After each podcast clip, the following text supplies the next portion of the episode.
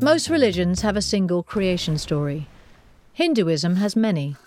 This is because for Hindus there is no single creation, but periodic cycles of creation. The universe we live in is one of innumerable universes. The story of our universe begins with a vast ocean. A serpent, Anantashesh, floats on its surface. Vishnu is asleep in its coils. A lotus sprouts from his navel. On top sits the four headed demigod Brahma. At first, Brahma can't tell who he is or what he should do. Vishnu encourages Brahma to create the world from the materials he has provided. After eons of meditation, Brahma hears a sound arising from the depths of the ocean, a humming that increases in volume, the sacred Om.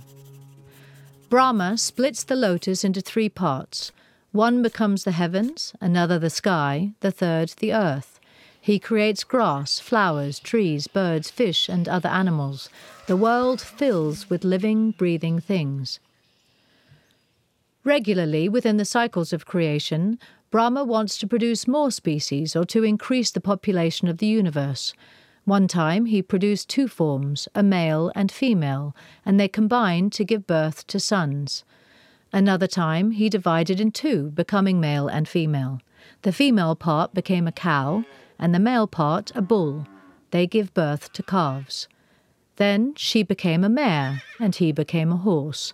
They have foals. And so the process continued to expand the living world.